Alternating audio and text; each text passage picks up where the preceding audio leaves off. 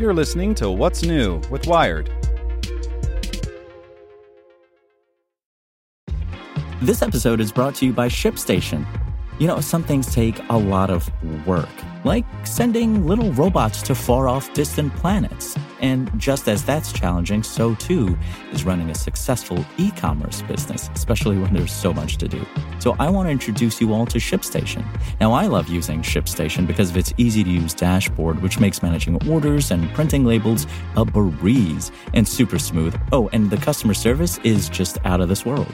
It's exactly what you need to help grow your business. Sign up for your free 60-day trial at shipstation.com slash technews. That's shipstation.com slash technews. This podcast is supported by Tools and Weapons, the podcast hosted by Microsoft Vice Chair and President Brad Smith. Each episode features insight you won't find anywhere else from the center of the conversation surrounding emerging technologies like AI. Right now on the podcast, you can hear a special episode where Brad Smith lays out Microsoft's vision for a vibrant marketplace driving the new AI economy.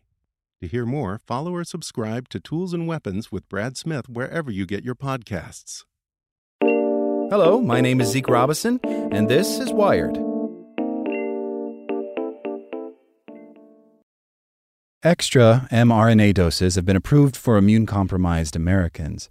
Friday afternoon, the CDC Advisory Committee followed in the footsteps of the FDA and recommended third doses of mRNA vaccines for adults who qualify as moderately to severely immunocompromised, such as cancer patients and transplant recipients. Officials and experts have been careful not to call these shots boosters to emphasize the difference between improving protection in people with low immunity, many of whom did not produce a significant immune response to the initial doses, and renewing immunity in the rest of the population. Still, the decision comes as the WHO has asked rich countries to hold off on extra shots until the rest of the world can get its share of vaccines.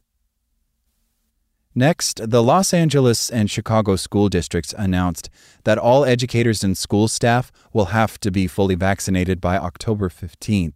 A strong statement coming from the second and third largest districts in the country. In LA, employees will also be tested regularly, while in Chicago, they'll be tested weekly until the vaccine deadline. Both states are also mandating that everyone wear masks inside of schools.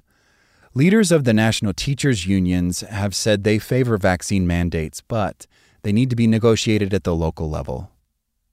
And the Texas Supreme Court temporarily halted lower court rulings from last week that permitted local officials in Dallas and Bexar counties to enact mask mandates despite Governor Greg Abbott's ban on them.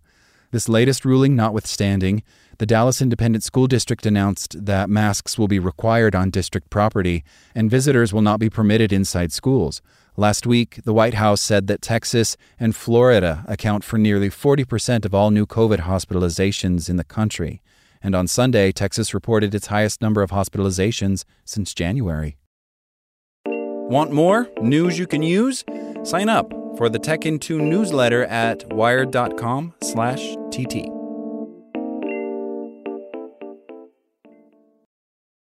Want to learn how you can make smarter decisions with your money? Well, I've got the podcast for you. I'm Sean Pyles, and I host NerdWallet's Smart Money Podcast. Our show features our team of nerds, personal finance experts in credit cards, banking, investing, and more. And they'll help you make the most of your money while cutting through the clutter and misinformation in today's world of personal finance. You'll get clarity on strategies to help you build your wealth, invest wisely, shop for financial products, and plan for major life events.